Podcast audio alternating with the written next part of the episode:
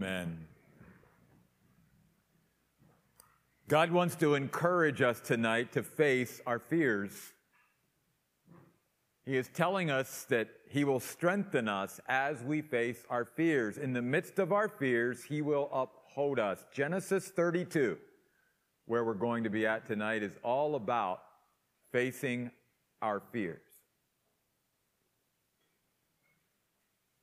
Jacob's greatest fear is facing his own brother. Hmm. Remember, he had duped his brother with the help of his mother out of the blessing that he wanted from his father. And ever since then, Jacob was running for his life from Esau. In the next chapter, we're going to see these two brothers meet. But that's for next week. Tonight, it's all about what does God do to prepare Jacob to face his greatest fear. And the things that God does with Jacob and for Jacob, he'll do for and with us as well. It might look a little different, but in principle, it's the same. And you and I can do the same things that Jacob did in this passage as well. So it's very applicable. In fact, I have referred to this chapter many, many times in my life to encourage me in facing my fears, and I've certainly used this a lot over the years to encourage other Christians in facing the things that they are afraid of as well. Notice, first of all, in Genesis 32, these words. So Jacob went on his way and the angels, plural, the messengers of God, met him. And when Jacob saw them, he exclaimed, This is the camp of God. So he named that place Mahanaim. The first thing I want us to note is that Jacob was on the path of obedience. God wasn't going to let this situation with his brother hang out there. God needed to bring reconciliation to these brothers, and God needed Jacob to get over this fear. Because God had a plan and purpose for Jacob's life, and that plan and purpose didn't include these things not being resolved. God has a plan and purpose for each of us. And there may be some things in our own life, like Jacob, that are hanging out there, that are unresolved, and that we know down deep in our, our heart and our soul that God wants us to get some resolution with those things because we need to in order to move on and move further with God. That's where Jacob was.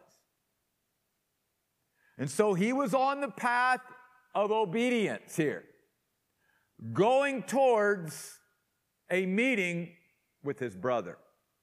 And it is on the path of obedience that God reassures him. I want us to be reminded of that. God will always bring reassurance to us when we are on the path of obedience, when we're doing what He's asking us to do even if we're afraid, because God will meet us where we are and strengthen us as we face our fears. God strengthens our faith not by removing the pressures of life, but by sustaining us through the pressures of life. Let me repeat that because that's important for all of us to be reminded of. God grows and strengthens our faith, not by removing the pressures of life, but by sustaining us through the pressures of life. And that's what he was doing here with Jacob. And the first thing he does is he sends an army of angels down to Jacob. You see that there in the first couple of verses. It wasn't just one angel, it was a bunch of angels. In fact, we know it must have been a great host of angels because Jacob, when he saw them, he says, This is the camp of God. He's using a word in the Hebrew that literally speaks about the encampment of an army. He's basically saying, I'm through God's, you know, vision, I'm able to see this encampment of angels. They, they are an army here with me. Why is God doing that? Why is God giving him that vision, if you will, to be able to see this encampment of an army of angels so that he would realize that God is with him and that he's surrounded by an angelic host at all times. So he renames the place Mahanaim, which literally means two camps. And that's something you and I have to be reminded of. We always have two camps with us. We have our own camp where we're at physically, and we have the camp of God right there with us as well. We are always surrounded, if you will, by an angelic host.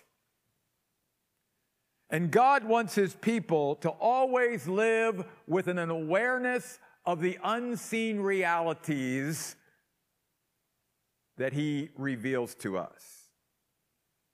He has told us, I'm with you always. He told Jacob that. And yet, though Jacob maybe could not physically see God, he wanted Jacob to know, I'm with you. And I want you to know not only am I with you, but this angelic host that is at my disposal is with you as well. At all times, you're surrounded. This encounter of Jacob with these angels reminds me of the story in Second Kings about Elisha. The Syrian king is fed up with Elisha, and he sends his army after Elisha to kill him. And it's just Elisha and his servant Gehazi, and they're out there in the middle of nowhere. And he sends his servant out to see what's going on, and the servant goes out and sees the Syrian army approaching. Thousands of Syrian soldiers and he comes back in with his knees shaking and, you know, boots knocking, and he's scared to death. And he goes, Elisha, what are we going to do? And Elisha, the prophet of God, calmly says to him, Our side outnumbers theirs. And Gehazi's gone, uh, There's two of us, and there's thousands of them. And then Elisha prays and says, Lord, open his eyes and the Lord gives Gehazi the ability to look up on the mountain to see the angelic armies that are encircling them and the Syrian army. It's exactly what God did with Jacob. That's what God wants to do with us.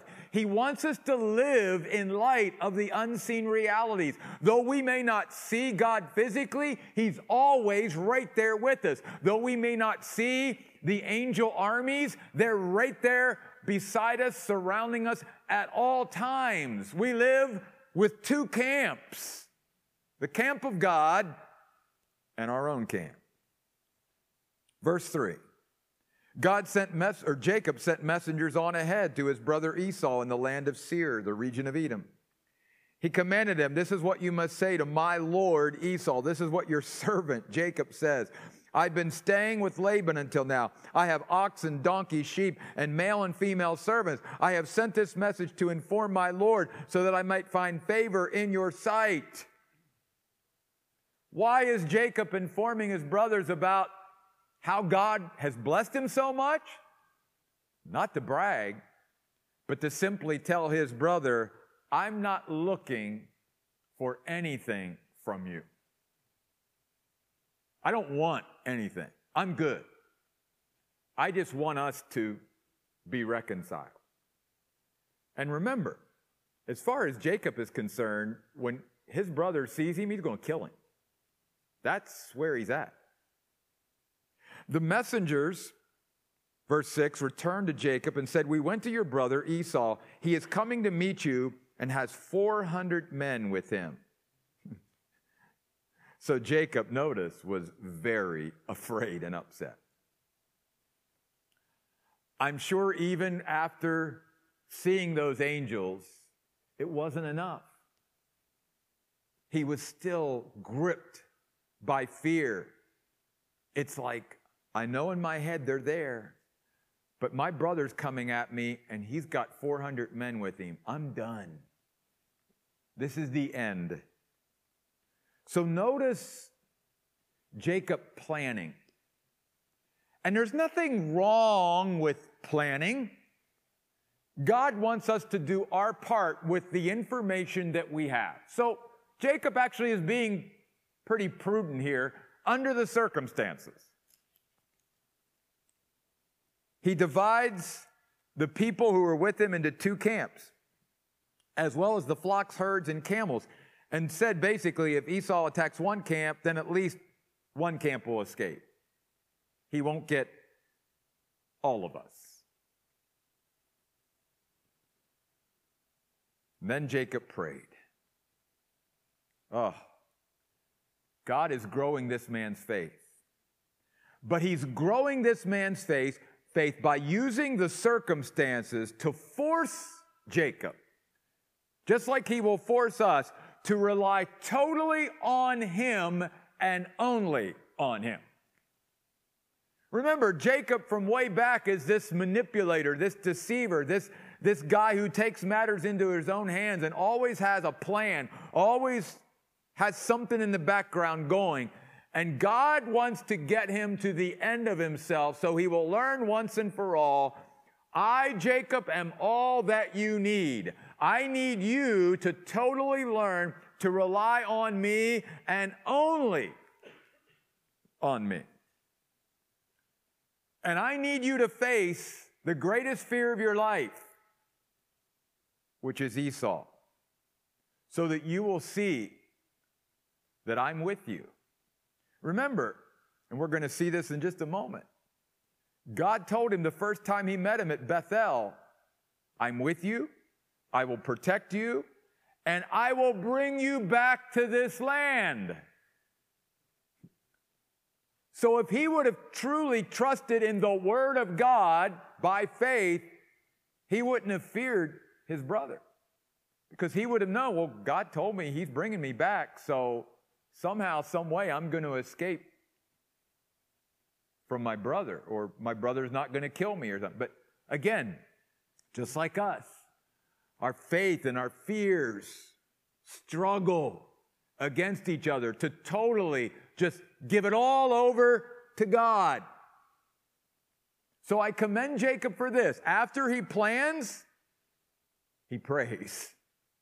And it's always good to pray in the midst of our fears, in the midst of our crisis. Why? Because as we've learned tonight, even through our time of worship, in the presence of God, our fears can begin to melt. Because we learn that in the midst of our fears, God will sustain us and uphold us. And that's why worship and prayer and all of those things are so vitally important because they connect us to the person of God and they bring us into the presence of God. And that's where we need to be as we sort of wrestle, if you will, with our emotions and our feelings and our fears and all of those things. And notice some aspects of this prayer. First of all, notice that he contemplates his God. That's always a good thing in prayer. Start with God and remind ourselves who our God is. Jesus even sort of taught that in the model prayer. Pray this way Our Father, who art in heaven, hallowed be your name. Your kingdom come, your will be done. It's about God first, right? Getting our focus on God. And so Jacob prays, Oh God of my father Abraham, my grandfather, I saw how faithful you were to him. O God of my father Isaac, I saw how you worked in my father's life as well. O Lord. And notice he uses Elohim, Elohim, Jehovah as he's contemplating his God. He's reminding himself about the fact that his God is mighty, almighty, that he is, that he is able to save, that he is able to rescue, that he's able to deliver, that he's a covenant keeping God, that he's trustworthy, reliable, dependable. He will keep his promises. He, in a sense, by contemplating his God, he's reminding himself at the very outset of his prayer of who God is. Again, that's why worship and prayer are so important because in both of those, we hopefully are reminding ourselves of who our God is and who He is to us. And we need to be reminded of that. We need to be reassured of that as we face our fears, especially in this life. Then notice three other things. He contemplates God's direction in his life. He says, Oh Lord, you're the one that said to me, Return to your land and to your relatives, and I will make you prosper. I'm where I'm at under your direction and leadership. I'm not here because I want to be here. I'm here because you've led me here. And then he is also in his prayer being reminded of how unworthy he is and of God's grace. Not only of God's direction in his life, but God's grace when he says in verse 10, I'm not worthy of all the faithful love you've shown your servant. With only my walking stick, I crossed the Jordan, but now I've become two camps. He's basically saying, I entered with nothing and now I've got more than enough. And it's all because of you. And I don't deserve any of it. And it's all from your hand. Those are always great words and a great perspective to have when we're in the presence of God. Reminding ourselves all that we have came from the hand of God and we deserve nothing. And then, as he's talking to his God, contemplating him, his direction, his grace, he also then cries out for deliverance. Verse 11 Rescue me. And notice he's very specific, as we should be in our prayers. He says, Rescue me, I pray, from the hand of my brother Esau. For I'm afraid he will come back and attack me, as well as the mothers with their children. He's being very open, very honest very raw, very, very transparent before he's God. He's like, God, I'm afraid of my brother. I'm afraid he's going to kill me. Please help. Please rescue. Please deliver. And God loves this because, again, as Jacob is willing to face his fears, God is continuing to strengthen him, sustain him, and uphold him as he faces his fears. And then he ends his prayer, basing his prayer on the promises of God. Verse 12. You said, I will certainly make you prosper and will make your descendants like the sand on the seashore, too numerous to count. And what he's doing there is he's recounting the promise that God made to him where? At Bethel. God is, that, that Bethel experience just always was a marker in Jacob's life. And God is glad of that. God wants us to have those Bethel experiences, if you will, where we go back and go, you know what? The same God that was with me there is the same God that's with me now, and the same God that will take me the rest of the way. Now, verses 13 through 21, again, Jacob plans. He, you know, he's praying, he's planning, He's doing the things that he thinks he should do humanly as he sees God working in his life to bring him to a place of faith and strength. And what he does is he sends all these gifts to his brother Esau. I mean, you look at it, verse, he's sending a mess of stuff. And why is he doing this? Well, he's doing this because he's hoping that these gifts will somehow soften his brother's response to him. Somehow, in a sense, ease the blow. I'm going to give you all these gifts so you don't kill me, you know. But the thing that he has to face, the thing that he has to realize, and, and he does, is that no matter how many gifts he gives Esau, he cannot guarantee that Esau is going to have a change of heart towards him because that's the way that works. Only God can change people's hearts.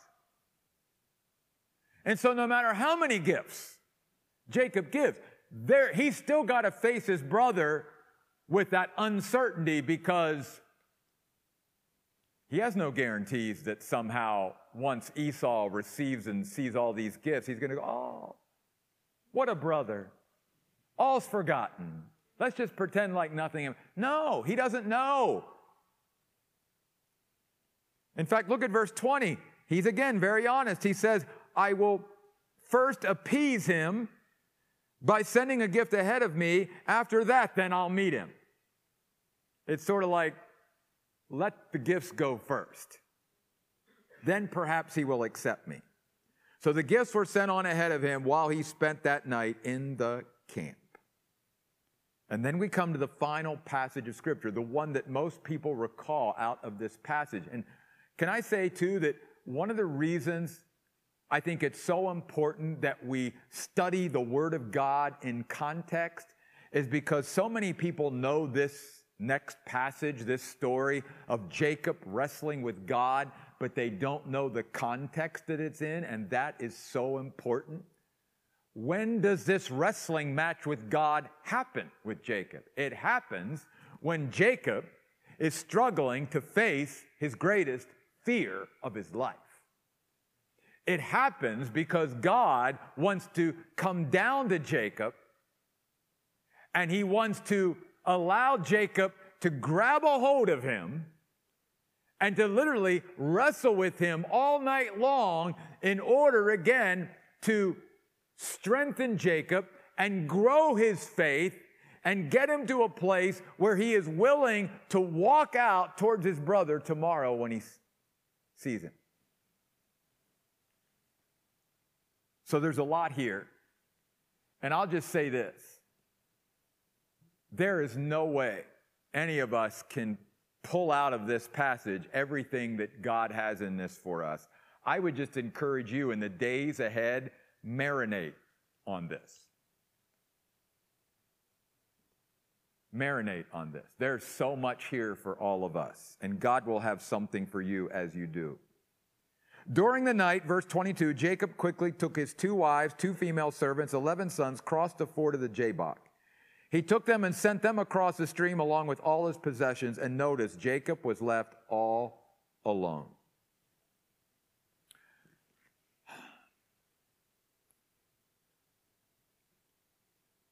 How do I say this? God wants us to live in community with each other. He wants us to have relationships, wants us to establish those and have friends and all of that. We've talked about that, and we will continue to do that.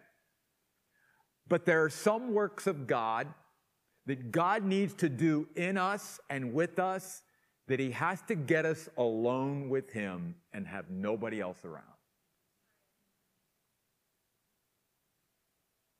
Because so often we are running from our fears or we're running from God and we never allow ourselves to stay in one place quiet enough and alone with enough with God enough to begin to allow him to come in and in a sense allow us to struggle with him or even give us that opportunity because we're on to something else. And one of the things that we learn in this passage is you and I need to learn to stay in those uncomfortable places, but to do it always with God. We may not like where we're at. We may not feel good. It may not feel good. We may be afraid. We may be in pain. We may be experiencing and feeling all kinds of different emotions and feelings. And I know we don't like to be there. We like to numb it. We like to get past it and whatever. But there are times where God wants us to sit in it, but always to sit in it with Him alone. Are we there? Are we growing to that point? That's even part of the reason why, at times in our worship, Nicole will be led to just lead all of us to just say, let's just stay here. Because God is working. And we don't need to keep moving to something else. We need to let God continue to sort of be here and we need to continue to struggle with him in this moment. And here's the thing too. It's okay to struggle with God. God welcomes us struggling with him. Just like with Job. Job, and we talked about it, all that Job went through, but Job got through it by partnering and holding on to God through it all. Even though it was a tremendous struggle for him. Because we will never get to where we need to be if we're struggling without God. And that's one of the things God is going to show us here. I'm willing to struggle with you and strive with you. In fact, when he renames Jacob to Israel, the name Israel means God strives. God is willing to strive with us. God is willing to struggle with us or allow us to struggle with Him. God is willing, as Nicole prayed, to get down in the muck and mire and dirt of our lives and get dirty and, and be like, you know, the pig that, that wallows around and stuff with us and all that. God's not afraid of that. God's willing to get down into it. So let's let Him get down into it and get to the core of what's really going on in our heart and soul. That's the only way we get past it. That's the only way we face our fears and overcome it. And what we learn is that Jacob's real struggle isn't with his brother. His greatest fear is his brother. His greatest struggle is with God. Because he's struggling to totally just rely completely on God and God alone. Because Jacob's always had like a backup. He's always had something else out there that he could turn to, some plan, some something in his own. No, God's saying, no, just me. Just me. So this man begins to wrestle with him until daybreak. We learn that this man is God. Think about that. God loves us so much that the God of glory is willing to come down and allow a human being to throw him around and wrestling. And when you think about wrestling, Wrestling is a very intimate encounter. I did a little wrestling in high school. You're, sl- you're swapping sweat and snot and everything else. You're as close to another human being as you get, and you're all wrapped together. And there's some lesson in there for us. God is saying, I'm okay to let you grab a hold of me and get close to me and wrap yourself around me and let's get a little sweaty and snotty and let's let's get through this but do this by clinging to me and by struggling with me and wrestling with me. And the almighty God of glory is allowing a mere human being to do this. What's that tell us about our God When the man saw, verse 25, that he could not defeat Jacob, well, only because, again, he was allowing Jacob to not defeat him. He literally struck the socket of his hip so that the socket of Jacob's hip was dislocated while he wrestled with him. Now, notice something here. You've got God wrestling with Jacob in human form, and God's allowing him to just wrestle with him and struggle with him, right? But yet we also see that this is God because all it takes is just a touch and his hip just goes out. It shows again that if God would have wanted to, God could have pinned Jacob a long time ago. In fact, God could have vaporized Jacob if he wanted to in his presence.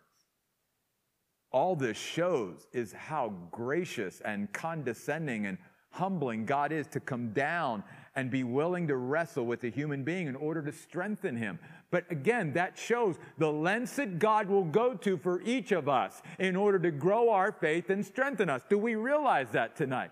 God is here tonight and He's saying, I'll do whatever it takes in your life as God to help you face your fear and overcome your fear. I will do everything I can as God to help you grow your faith and strengthen your faith so that you will be willing to face your fears and overcome those things. I will do it. I'll come in human form and wrestle you if that's what you want. But, but I'll do it because I love you that much. And God puts Jacob by dislocating his hip in a position where now, wrestling wise, obviously, he cannot win in his own strength. I don't know whether you've ever wrestled, but if you have a dislocated hip, you're, you're done. All Jacob could do now is just hold on. That's all he can do. When you have a dislocated hip and you're trying to wrestle somebody, all you can do is cling to your opponent, if you will, and just hold on for dear life. And that's all that Jacob's doing. Why? Because God is showing him that's what I want you to do. I want you to stop striving and struggling with all of this and just rest in me and just totally learn to rely on me. The man said to Jacob, Let me go, for the dawn is breaking. I will not let you go, Jacob replied, unless you bless me. In his weakened and weary state, all Jacob desires is the blessing of God. It's where God wants to get all of us. God just, that's all I want. Your favor, your blessing on my life. The man asked him, What is your name? And he answered, Jacob.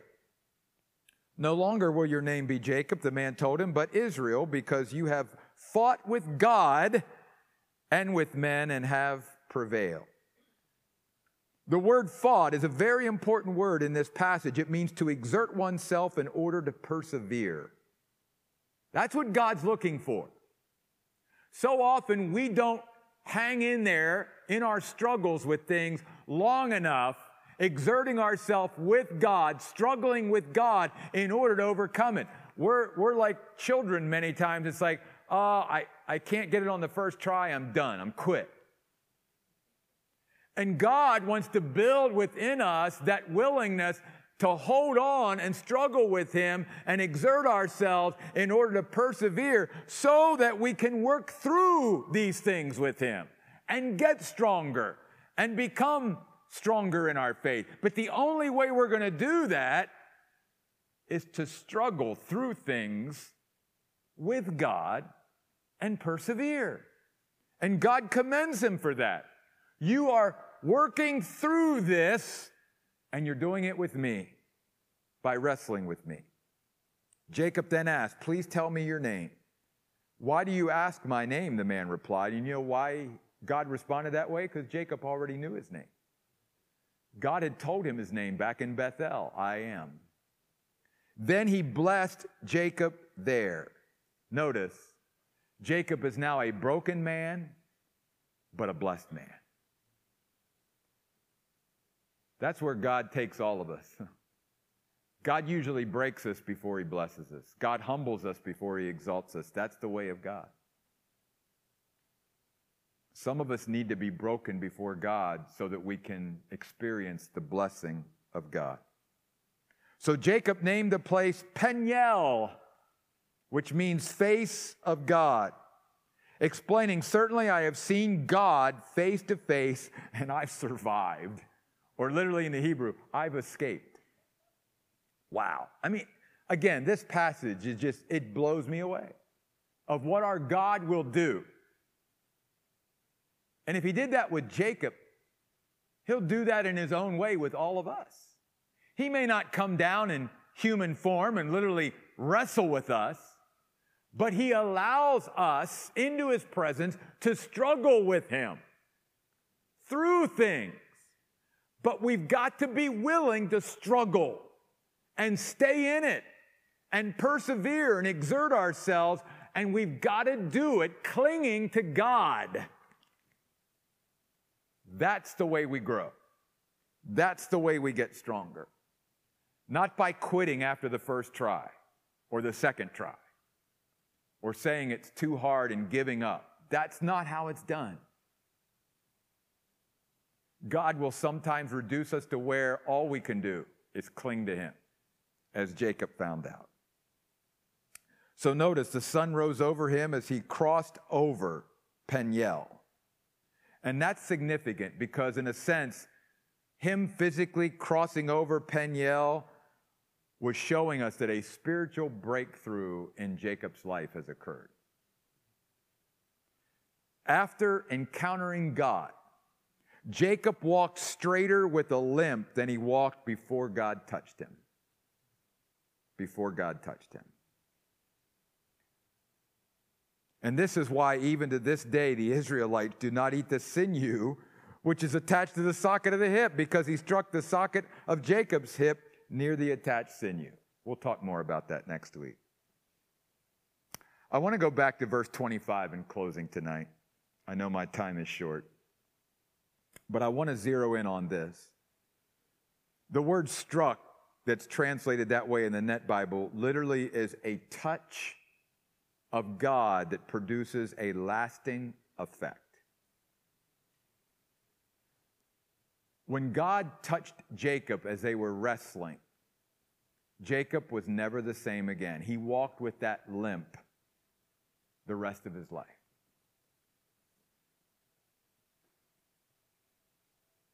God wants to touch us in such a profound way that it has a lasting effect.